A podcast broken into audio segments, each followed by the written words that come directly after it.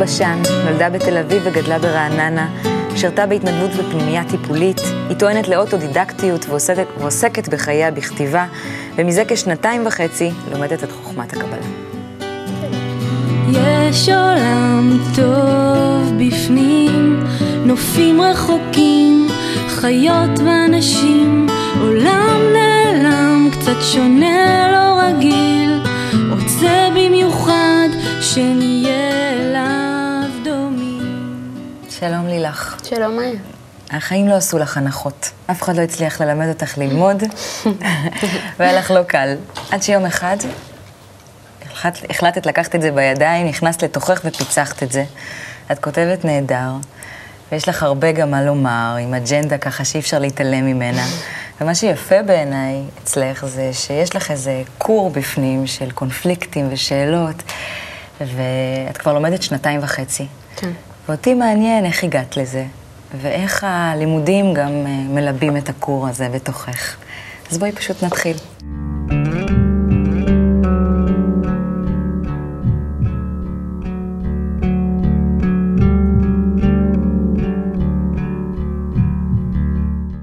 החפצים? שלי. ממה את מתחילה? טוב, תראי, זה סטופר. כל פעם לפני שאני יוצאת לרוץ, אני נאבקת כדי uh, לעצור אותו, לכוון אותו. אני יוצאת לרוץ בערבים, ככה רחובות תל אביב, לא מרחקים ארוכים, אבל עדיין. למה את רצה? כי אני עובדת כל היום בבית, יושבת וכותבת והכול, וזה זה לא יכול להיות uh, עבודת uh, רוח ונפש בלי לעבוד על הגוף. אז למה סטופר? כי זה דווקא, ה- ה- זה קו האמצע. זה משהו שהוא, שהוא הוא, הוא מכתיב לך את הקצב. כי כשאני מתחילה לרוץ, אתה מתחיל לאט, ואז אתה מגביר קצב, והריצה נורא נורא קשה לגוף, ואת רק רוצה לגמור, ואת חושבת על המקלחת, ולמה את עושה את זה לעצמך בכלל? כאילו, אני זה- רזה, אני לא צריכה את. זה. ואז אני מגבירה קצב, ויכולה ללכת לי כל הריצה. כי אם אני מגבירה יותר מדי קצב, אז אני בעצם, כאילו שם לעצמי גל, גלגל ב... סליחה, מקל בגלגלים.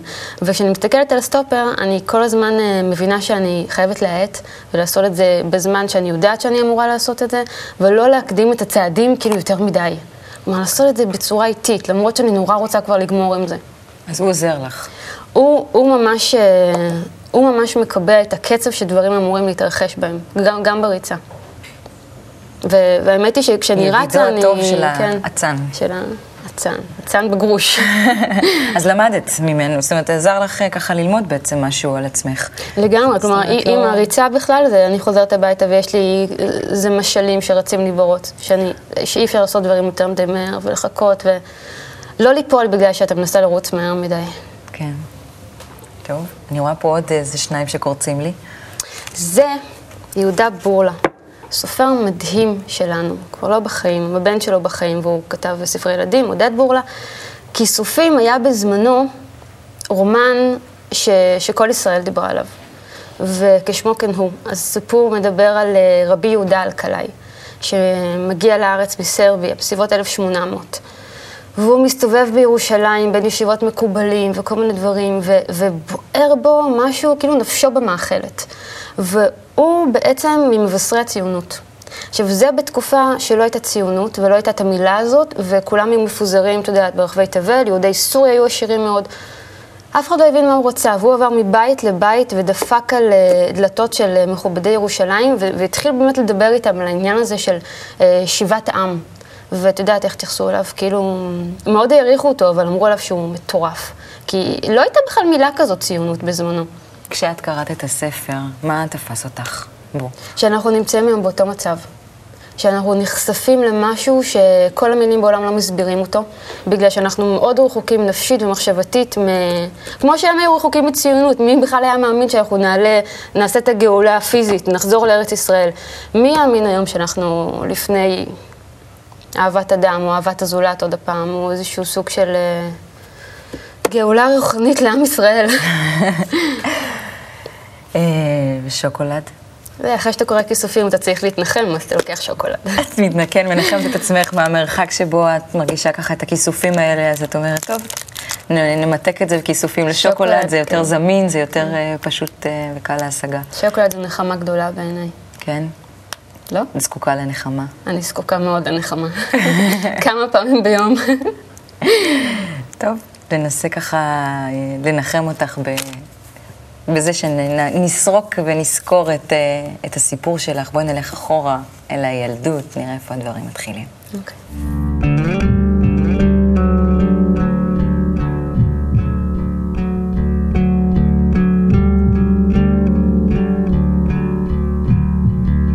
אז איפה הכל מתחיל? ברעננה. נולדתי בתל אביב, בתל כביר. ההורים אה, היו תל אביבים, אבל עברנו לרעננה. אה, בשביל אמא שלי זה היה פרק ב'. בגיל 27 היא כבר הייתה אלמנה, ילדה בת 6 וילד בן 3. אה, ואז בא אבא שלי, והם הרחיבו את המשפחה לעוד אה, שתי בנות, אני ואחותי. וגדלנו ביחד, משפחה מאוד אוהבת, מאוד מורכבת. זה לא קל לעשות אה, פרק ב' ולקבץ את הכל ביחד ושזה יעבוד כמו משפחה, את יודעת, זה משפחת אה, טלאים בעצם. כן, אבל, אה, אבל אה, משפחה מאוד אוהבת, מאוד תומכת. ופערים מאוד גדולים ביני לבין האחים שלי. מאיזה בחינה? גילאים. כי זה באמת פרק ב' עם מרחק שנים. אמ, וזהו, גדלנו ברעננה, עיר קטנה. לא אהבתי אותה. ברחתי לתל אביב בגיל 19 כבר. איזה ילדה היית לפני שהגעת לגיל 19? איזה ילדה. אמ, מטעה מאוד, אני חושבת. גם היום אני ככה. מטעה מאוד. הייתי ילדה מאוד מוטרדת. אה, מה הטריד אותך? הטרידו אותי דברים גדולים. לא, מין שאלות קיומיות כאלה מגילאים מאוד מאוד צעירים. הבית היה בית מאוד רוחני. כלומר, אימא שלי, הרבה לפני, אה, שזה היה נגיש לכולם, אינטרנט, וספ- ואת יודעת, הכל היה מחשבים היום, אבל טלוויזיה. אה, אימא שלי תולעת ספרים, גם סוג של אוטודידקטית. ו... וקבלה אצלה הייתה תמיד במקום הראשון. והיא הייתה יושבת עם ספרים של בעל הסולם, והייתה יושבת... כלומר, הבית היה רוחני במובן שהיו מושגים רוחניים, ו...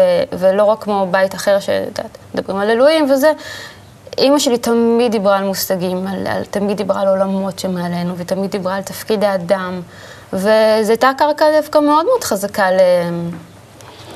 למה שיבוא הלאה, אבל אה, הרגשת את עצמך מצטרפת על זה בקלות, שואלת את השאלות, אה, שאלת אותה, או מה? שאלתי אותה, ש- או היא שזה לא ידעה בלי לענות. קשר אליה, אוקיי. שאלתי אותה. לא, לשאלות של ילדים מאוד קשה שיהיה תשובות. אבל אמ, אה, אני חושבת שהייתה לי איזשהו סוג של... אמ, איך להסביר את זה? אני לא חושבת שאפילו התכוננתי לזה. הייתה בי איזשהו סוג של... אמ, זו בעיה קיומית, אתה לא יודע בדיוק מה אתה עושה פה. אני זוכרת את עצמי עם מחשבות כאלה, ממש מיוס- מיוסרת בכלל מעצם היותי פה. הייתה לי, היו לי מחשבות, אני אומרת, בגילאי 6-7, של למה אני פה, והגוף הזה כל כך מכביד, ולמה למה אני לא מלאך, למה לא נשארתי למעלה, מה, מה לעזאזל הביא אותי באמת לפה. ו, ועם זה גדלתי, כלומר זה המשיך במשך שנים תחושות של מצוקה כזאת, וחוסר שביעות רצון מהיותי בעולם הזה. איך היה בבתי ספר? זוועה. הסבירי. אמ, תראי, היום אני חושבת שפשוט אה, אמ, יש לי יכולות למידה יוצאות מהכלל, הן לא, הן לא מתוחמות ללוח וגיר, 40 ילד בכיתה, ואת יודעת, כל ה... שטנץ. תקרא, תעתיק, תשנן, לא, זה, זה לא הייתי אני, וזה התנגש מאוד מאוד בחוזקה כבר מגיל מאוד צעיר. ו... וזה יצר אה, בעייתיות מאוד גדולה עם מערכת החינוך. אבל אפשר להגיד שכיתה ח'-ט' אני כבר פרשתי. אחרי הרגשת שאת רוצה אה, להיות שייכת לזה? זאת אומרת, היה לך תקופה, נגיד בהתחלה, שלא ידעת שזה לא בשבילך. כי ילדים רוצים להיות שייכים, להרגיש שהם חלק מ... אז איך היה לך בתוך זה? תראי, הזאת? כשילד מתקשה במשהו, כלומר, שאתה מתקשה נניח להעתיק, או שאתה מתקשה, אה, שאתה מתקשה לענות על תשובות, אז אה, אתה שוגה בחלומות אם אני רוצה להיות כמוהם, אתה בעצם עוסק בהישרדות. כלומר, ילדים כאלה עוסקים בהישרדות. כלומר, אתה צריך להתחבא. עסקת בהישרדות. אני עסקתי בהישרדות. איך זה היה בשבילך? היום זה נראה לי נורא. כלומר, אני לא, אני בכלל לא אוהבת, יש לי כן. מדי פעם שהזיכרונות האלה עולים, אני מנסה כזה, כי אתה, כי את, את אמ, חוזרת חזרה למין כיתה כזאת, ואת רואה עצמך יושבת בה חסרת אונים. היום, היום אין בי חוסר אונים, אני חושבת לפחות. או מנסה אז שלא. לא, אז לא דווקא נחמד לך להסתכל אחורה ולנסות... לא, אה, כי זה תחושות, כי זה זיכרונות של מצוקה מאוד גדולה. ואת יודעת, זה כמו שנניח... מה אה, החוויה שהייתה?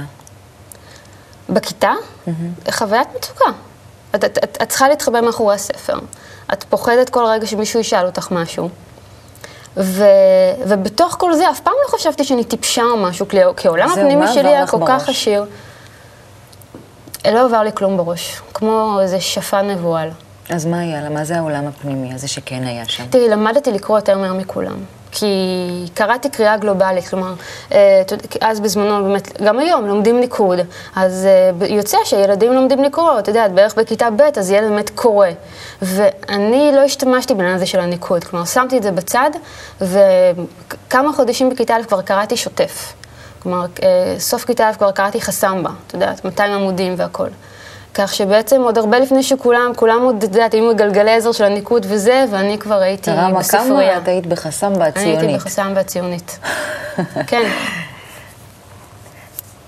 ואיפה היה המפלט שלך? שם, בספרים? שם, שם. לא, לא היה וקראת? ספר, כן, אבל רק ספרות עברית. אובססיה. לא, לא קראת ספרות. האי האבוד או הילדים ה... לא, קראתי, היה לי תקופה של ענית בלייטון, חמישייה סודית, זה, כן. אבל לא, מעל הכל אה, אורי ו- וגנות. ו- וקטנטן. כן, כן, אבל המשיכה העמוקה שלי כבר אז הייתה אליפים ואורי. לספרות ו- עברית, לכל מה שקשור לנו, להיסטוריה של הארץ ול... מה משך אותך בזה? בתור ילדה. הייתי ילדה ציונית, היום בתור בוגרת אני חושבת שהמושג הזה נשאר משהו קוהרנטי של ציונות, אבל זה משתנה, זה מושג עגול. אה, כילדה הייתי מאוד ציונית. אהבת ארץ ישראל, אהבת ישראל, אה, בלי שום קשר, אגב, חברה חילונית לחלוטין, אף אחד מהחברים שלי לא קרא חסמבה והכל. אבל זה כאילו יצר איזשהו חינוך פנימי. אני התחנכתי על פי מה שאני קראתי, או על פי הסביבה שבחרתי לי, שזה סביבת הספרים. והערכים היו מאוד מאוד אה, דטרמיניסטיים לגבי, אה, לגבי אנחנו, לגבי הארץ. את מחליטה בסוף על התנדבות במקום שירות. למה? כי זה היה כבר אחרי, אמ, א', תמיד ידעתי שאני אעבוד בפנימיה. היה לי קטע כזה, אולי בגלל הליפים. זה היה חלום, ידעתי שאני, שזה, שזה יהיה בסוף. ולצבא ההגנה לישראל ידעתי שאם אני נכנסת זה לכלא. זה היה כבר אחרי נעורים מאוד מורכבים ואישיות מאוד אה, מרדנית, ובן אדם שכל הזמן באמת זקוק להישרדות, כי הוא לא מסתדר אה, בשום מקום. המרדנות נבעה מזה? מזה שלא הסתדרת? סוג של כן, מרדנות, זה סוג, בתכלס זה, זה סוג של הישרדות. למצוא לעצמך את המקום שלך, למצוא לעצמך, להגדיר לעצמך את זה וגם בכוח, שלא גם אם ימשכו לא נותנים אותי לך כל את זה. הזמן. כלומר, זה כל הזמן מושכים אותך מכאן ומכאן, ואתה לא יכול ללכת לשום מקום. סוג של מרדנות אולי זה סוג של בעצם יותר רגליים יציבות באדמה, שאני יודעת שאני לא, לא יכולה ללכת איתכם. זה לא שאני ידעתי לאן אני הולכת, פשוט ידעתי, זה, זה הברירת מחדל, זה לא וזה לא. כלומר, זה לא שתשאלי אותי, גם היום, מה אני רוצה? אני יודעת מה אני לא רוצה מצוין. גם וגם אז. תראי, היום אני חושבת שזו הייתה ההחלטה התבונתית הראשונה שלי. לא לעשות את הצעד הזה, ולעשות את הצעד, ה... לא, לא ללכת, זה היה, לא עלה לדעתי בכלל. אבל אני חושבת, גם אז חשבתי שיש המון דרכים לתרום, והשנה הזאת בפנימייה הטיפולית הייתה בעיניי שנה של מאבק בחזית חברתית במדינה. כי זה לא יאמן כמה ילדים יש בפנימיות, בלי הורים. בלי כלום, את רואה ילדים בגיל 6-7 זרוקים לך בפנימיות טיפוליות, זה, זה מטורף.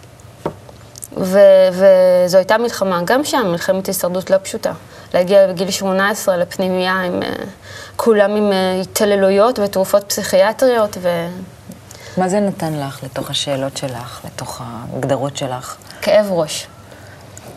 מה זה נתן לי? זה נתן לי, א', את כל המצוקות שהיו בילדות, זו הייתה שנה שהכל הפך להיות באקסטרים. זה היה עוד יותר מצוקתי ועוד יותר חרדתי ועוד יותר קשה.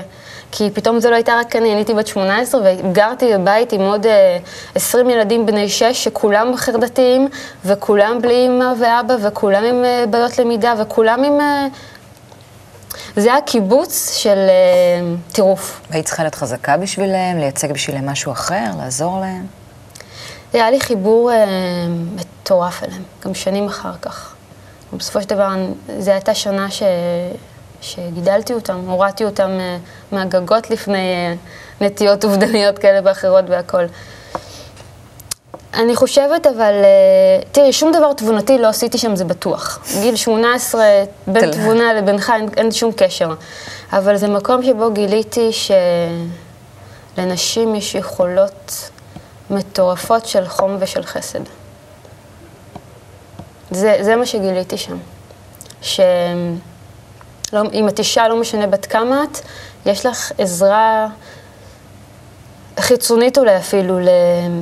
להעביר, אה, להעביר חמלה. ו... אז כנראה שהגעתי למקום הנכון, כי זה בדיוק מה שהיו צריכים שם. בגיל 19 מאבחנים אותך פעם ראשונה. בגיל 19 אני, אה, כבר עברתי לתל אביב. כלומר, אחרי הפנימייה עשיתי ישר תל אביב. אה, גרתי בשוק, בשוק הכרמל, באיזה בניין נטוש כזה, עם חברים למעלה, והלכתי מיוזמתי לאבחון, כי, כי חשבתי שאולי ככה אני אבין למה לא הצלחתי להיות כמו כולם. ואז חזרתי עם מגילה. לא היה דבר שלא הפילו עליי, אפילו דיסלקטית. צחקתי, אמרתי למאבחנת, את נורמלית? איזה דיסלקטית? אני, אני מילון מהלך. לא. את גם דיסלקטית, כי יש הרי באבחון, יש, יש, נותנים לך מילה שהם המציאו, מנוקדת, ואתה צריך אה, אה, לקרוא אותה על פי ניקוד, כמו בגדה, אבל עם כל מיני קמץ וזה. לך תבין מה הם רוצים ממך. אז uh, בגלל שלא הצלחתי לנקד מילה הזויה שהם המציאו, אז אני הייתי דיסלקטית. אה, דיסגרפית, שזה בעיות כתב, דיסקלקוליה, שזה בעיות uh, מתמטיקה, הפרעות קשב וריכוז מאוד קשות.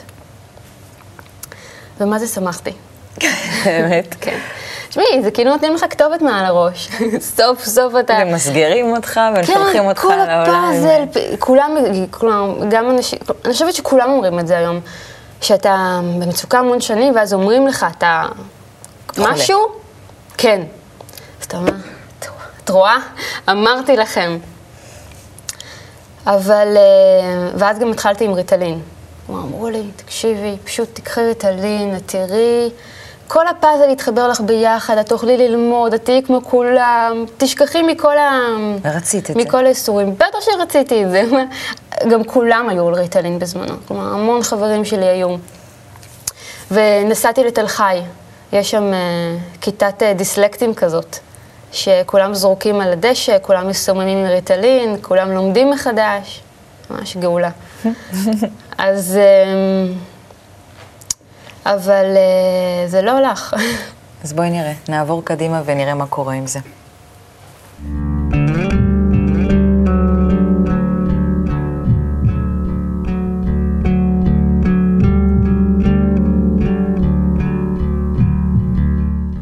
למה זה לא הלך? כי... כי גיליתי ש... גם כשאני מאוד מרוכזת, וכביכול מצליחה במטלות, שאת יודעת, של להסתכל על הלוח אה, שעה וחצי, ולפתור את התרגיל בדיוק בדרך שהמורה מבקש ממני, זה לא הולך. כלומר, זה לא זה בשבילי. א', כשהייתי בתוך הכיתה, הייתה לי תחושה שאני, שהמחשבות שלי רצות הרבה יותר מהר מהקצב המבוקש, והריטלין פשוט... אה, חילה בי צלם אנוש. מה זה עושה? אמ, תראי, בדיעבד, אגב, לקח לי שנים לתמלל את זה. כלומר, לקח לי שנים לתמלל מה, מה עבר עליי אז, מה הרגשתי. כי... וזה נורא מוזר, דקה, נעשה הפסקה, אני, אני, אני, אני אגיד לך שכשאתה נמצא במצוקה ואתה בוגר, אז כולם אומרים לך, למה לא יכולת לעשות אז הפסקה ולהגיד שעוברים עליך דברים נורא קשים? את יודעת, חס וחלילה גם שאנשים עוברים טראומות, דברים נוראים, והם נמצאים עדיין בתוך הסיטואציה, אז תמיד באים אליהם עם ביקורת אחר כך. אתה אדם מבוגר עם יכולת ורבלית מאוד גבוהה, למה לא עצרת ואמרת שאתה מרגיש ככה וככה וככה? שזה עשה לך כאבי בטן, שהרגשת שמשהו אה, מחריד אותך מבפנים, שכל הדברים הכי קשים שלך עולים למעלה. למה לא אמרת שאת חווה כזאת מצוקה קשה? ואני בן אדם מאוד ורבלי. לא יודעת, אי אפשר להסביר. למה אתה לא יכול אה, להוציא את עצמך מתוך סיטואציה נוראית? אבל הריטלין היה סיטואציה נוראית. זה כאילו מעלה בך את כל השדים, אבל אף אחד לא יכול לראות, כי, אתה, כי פתאום אתה הופך להיות כזה זומבי. כאילו, פתאום אתה הופך להיות מרוכז. כאילו, כמו, כמו מין קונפליט כזה, אתה נורא מרוכז, וכביכול נראה מאוד רגוע, ואף אחד לא יודע מה עובר לך בראש. כלומר, מחמיאים לך, מחמיאים לי, החמיאו לי, שוואו, איזה יכולת ריכוז, ואיך את יושבת אה, נהדר, ו, ותראי עכשיו כל האינטליגנציה הזאת תצא החוצה וכו' וכו', ואף אחד לא ידע מה, מה עובר לי בראש. שהאינטליגנציה נשארת בפנים? איזה אינטליגנציה? מי בכלל חשב על זה? ש, שכל המעיים שלך עולות לך בראש, וכל החרדות וכל הבלגן, והריטלין כאילו... כאילו הוא מחדד תכונות קיצוניות ומחשבות קיצוניות, okay. אוקיי. אבל הקונפליקט, כן, כן, זה מעלה את כל השדים החוצה, כל הזמן זה רץ, אבל, אמ, אבל אי אפשר לראות, כי אתה נראה מאוד מאוד רגוע. וילדים מסתובבים זה בוקר בוקר. ומצחיק, את, את גם עונה משהו שרוצים לשמוע. כלומר, עכשיו אמ, היועץ אמר אז בתל חי, איך היא מראיתי? את מרגישה רגועה יותר? אז אמרתי לו, כן. את, אה, את מרוכזת יותר? כן. אז אה, את, את מצליחה לשבת יפה בכ... כן. כשילד חוזר הביתה, יום גיל 78, באה אימא ואומרת לו, חמוד שלי, היום היה יותר טוב? הוא יגיד לה כן.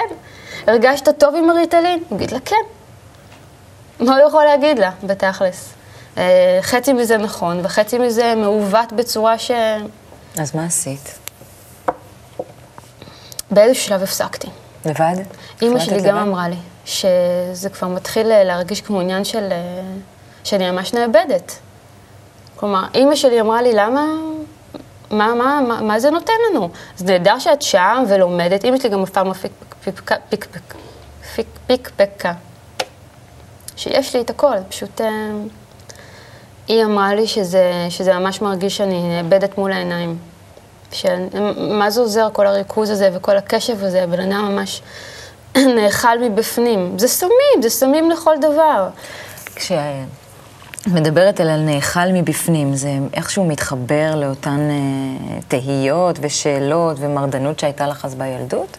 התקופה הזאת של החיפוש אחר היכולת ללמוד, זו התקופה הכי לא רוחנית שהייתה לי.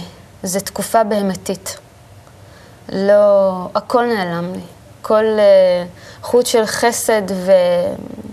וחיבור שהיה לי, uh, גם לאלוהים ולבורא עולם, הכל נעלם לי. זה הייתה, אלו היו שנים של חשיכה. אז מה עשית עם זה באמת? איך הפסקת את מחול השדים הזה? מה שמאוד עזר לי להפסיק זה שהיינו קבוצה מאוד גדולה. של סטודנטים עם אבחונים ולקויות ו... וריטלין, ומה שחוויתי על עצמי זה היה כלום לעומת מה שראיתי שאחרים חווים. האנשים פשוט נעלמים לך מול העיניים כשהם לוקחים את התרופה הזאת בוקר בוקר. אז איך את מוציאה את עצמך מזה באמת? אמ, חטפתי צרה ממש גדולה. יום אחד אה, חזרתי אחרי מבחן מתל חי, אימא שלי הייתה אמורה לבוא לקחת אותי.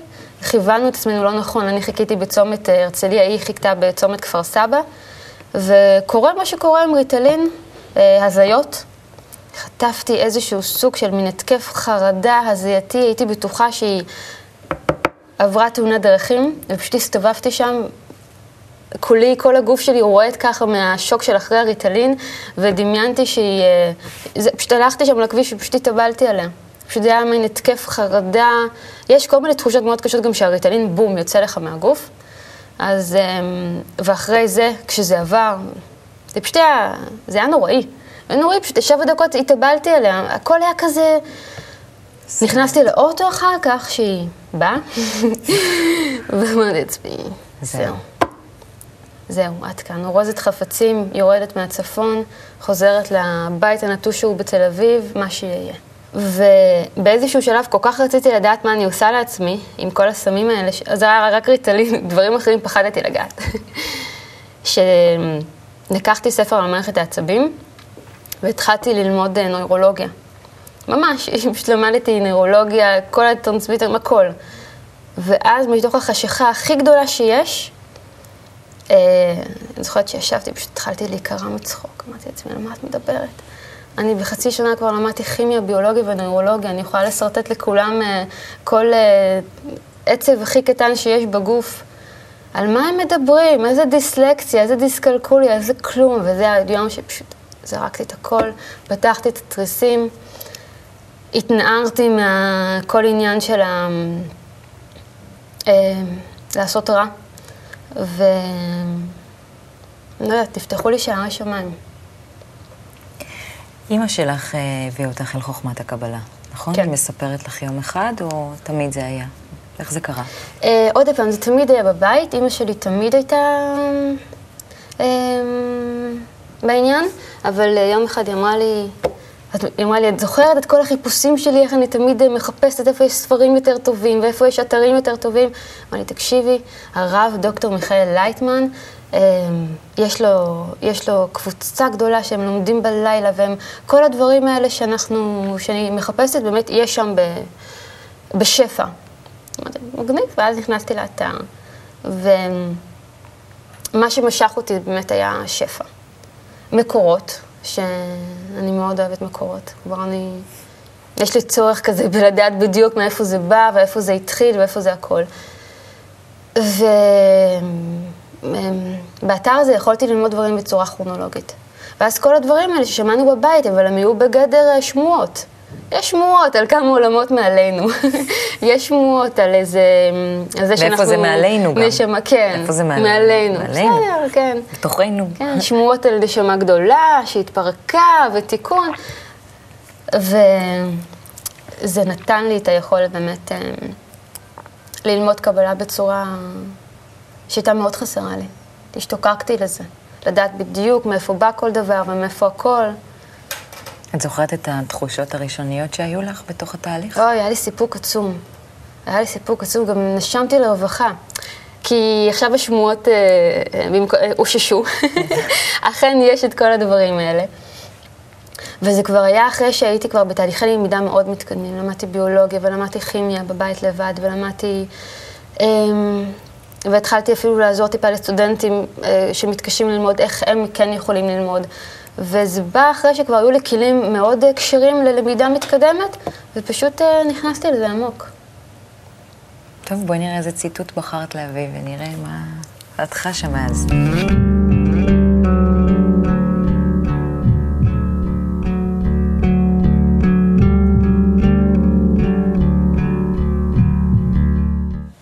מידת טובו של כל יחיד ויחיד בתוך הציבור שלו נערכת לא לפי טובת עצמו, אלא לפי מידת שירותו את הציבור בכללו.